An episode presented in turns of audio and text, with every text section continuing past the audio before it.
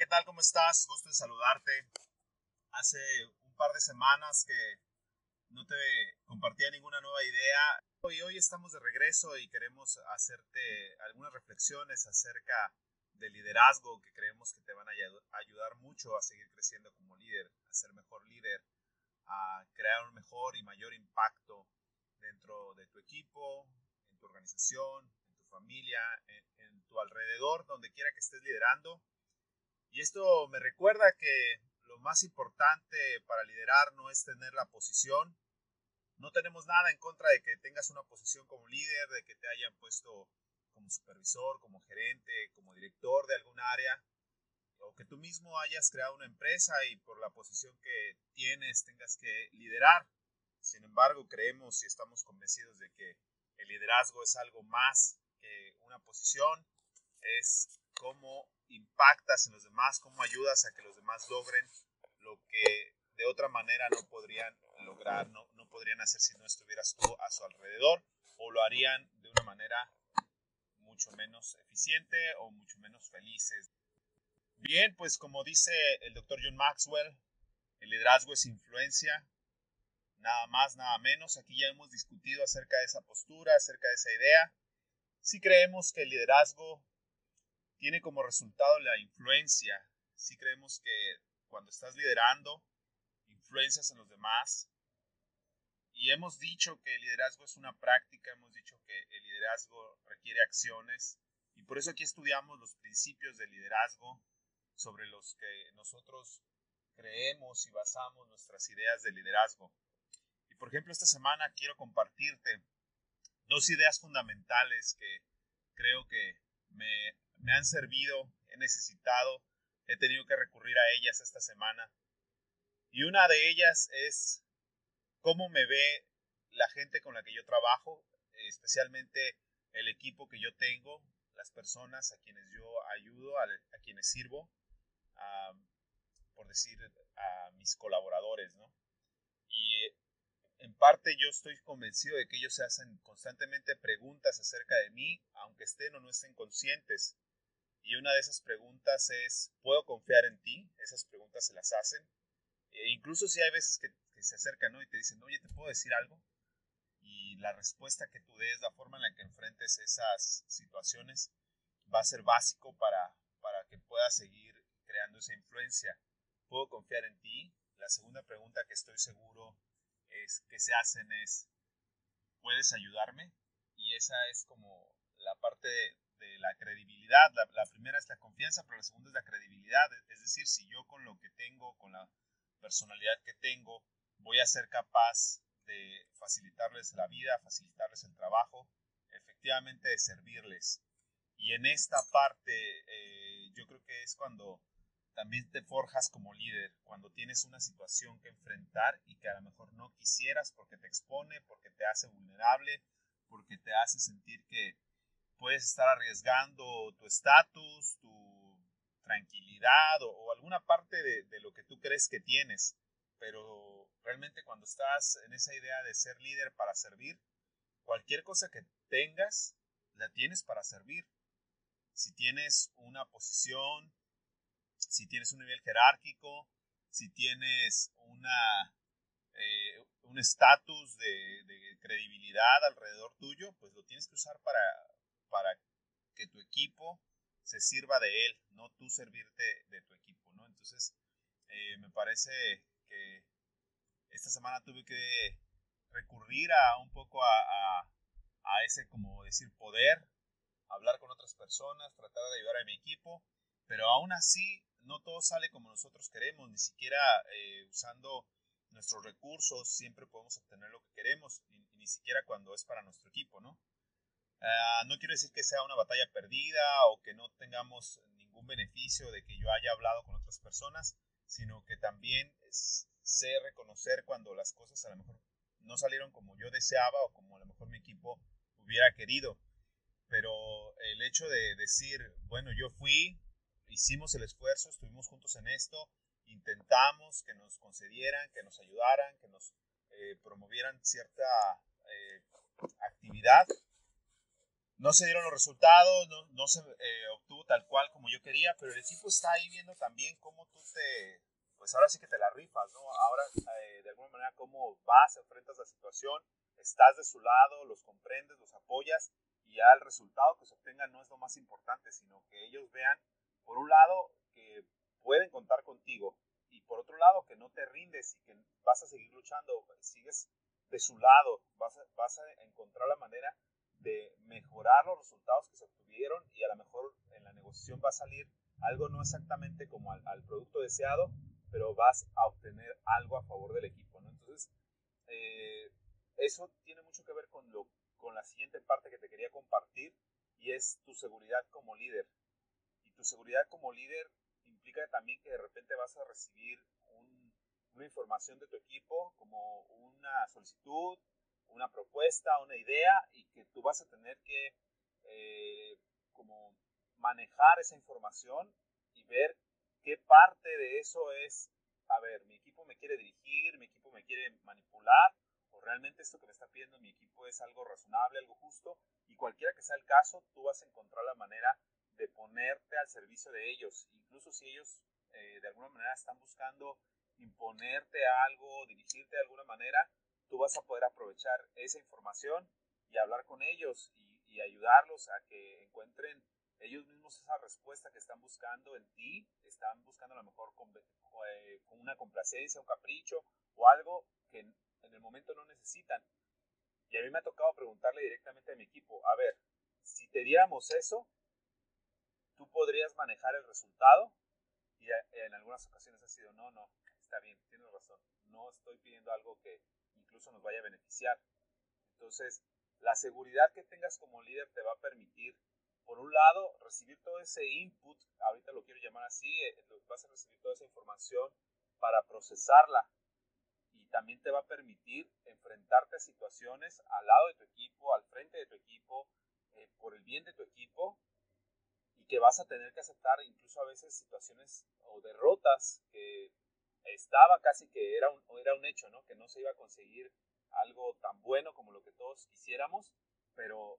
vas poco a poco, ¿no? Y enfrente de tu equipo, eh, no, no, los lanzas por el frente a que, se, a que se embarren, sino que tú los vas acompañando, tú los vas guiando, tú vas y hablas con las personas, tú vas y pides a otro, a otro departamento, a otra empresa, a otros líderes que te cedan, te concedan, te consideren para cierta cosa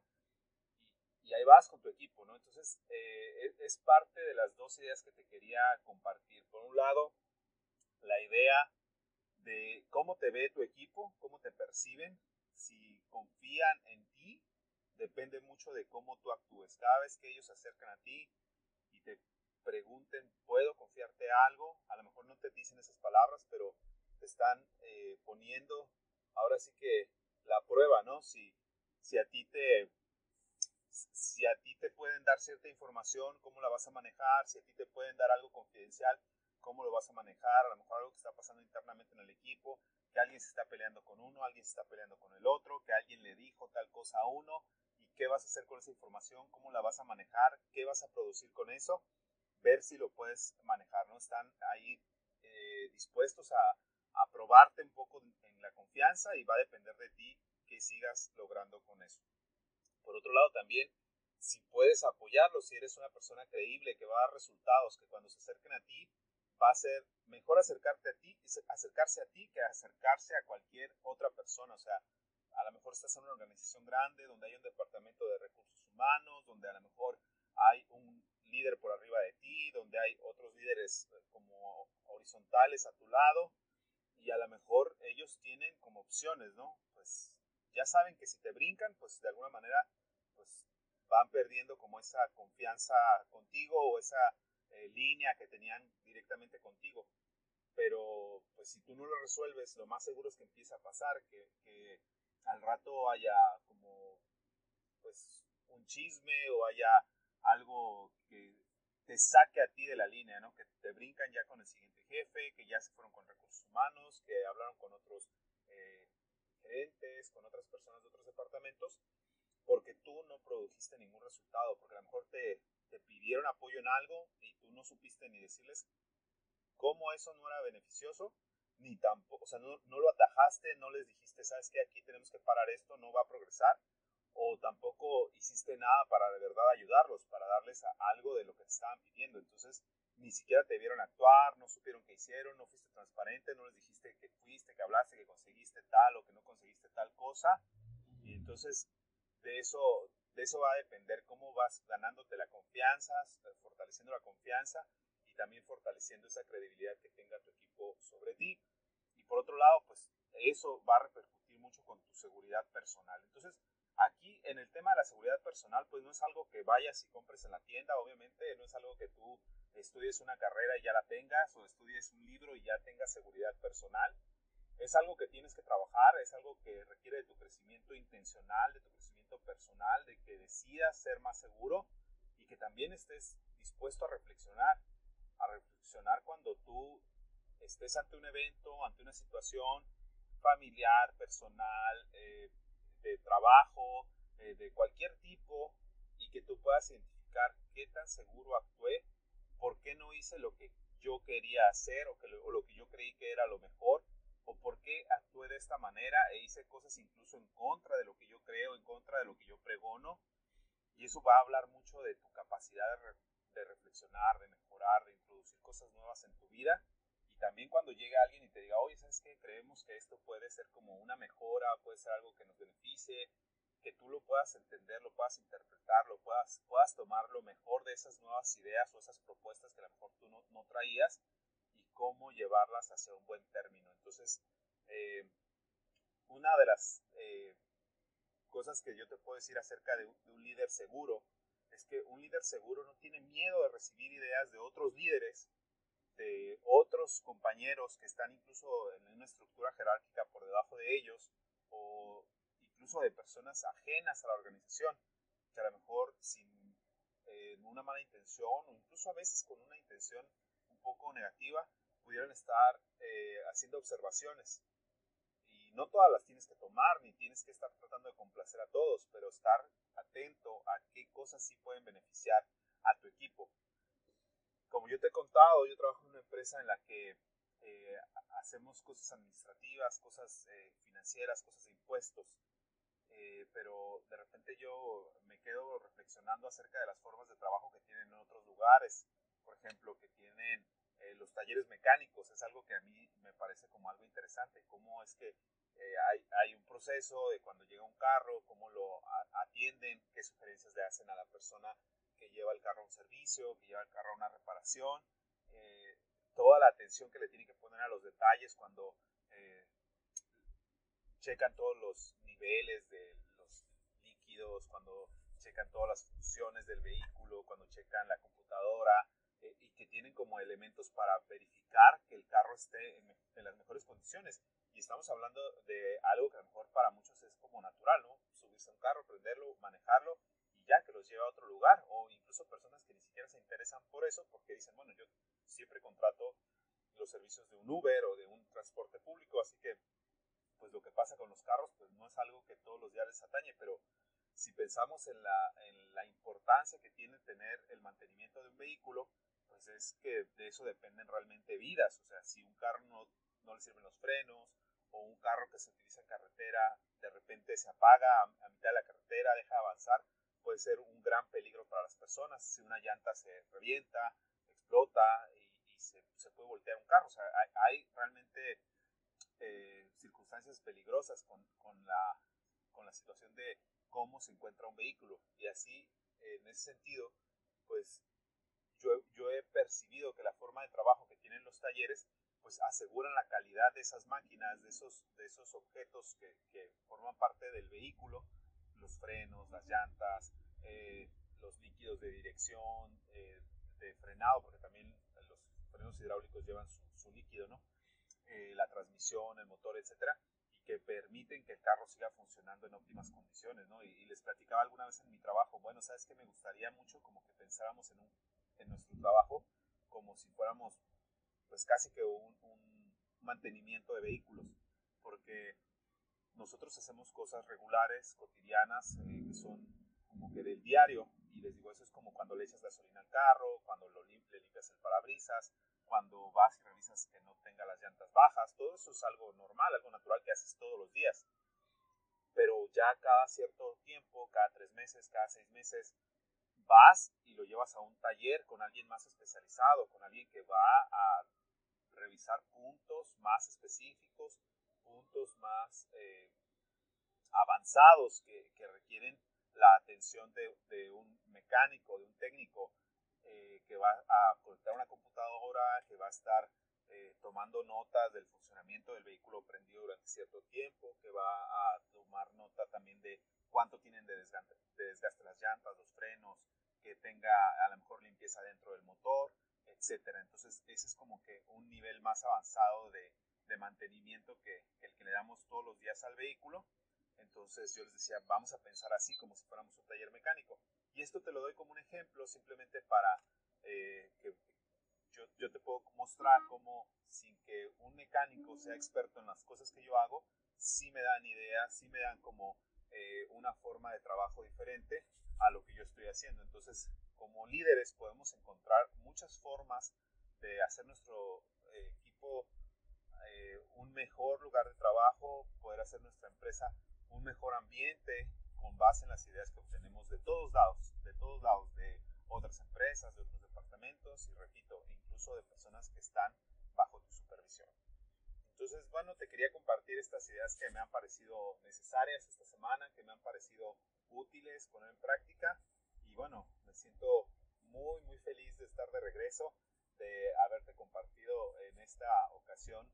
estas dos ideas principales acerca de cómo te ve tu equipo y la seguridad que debe tener un líder.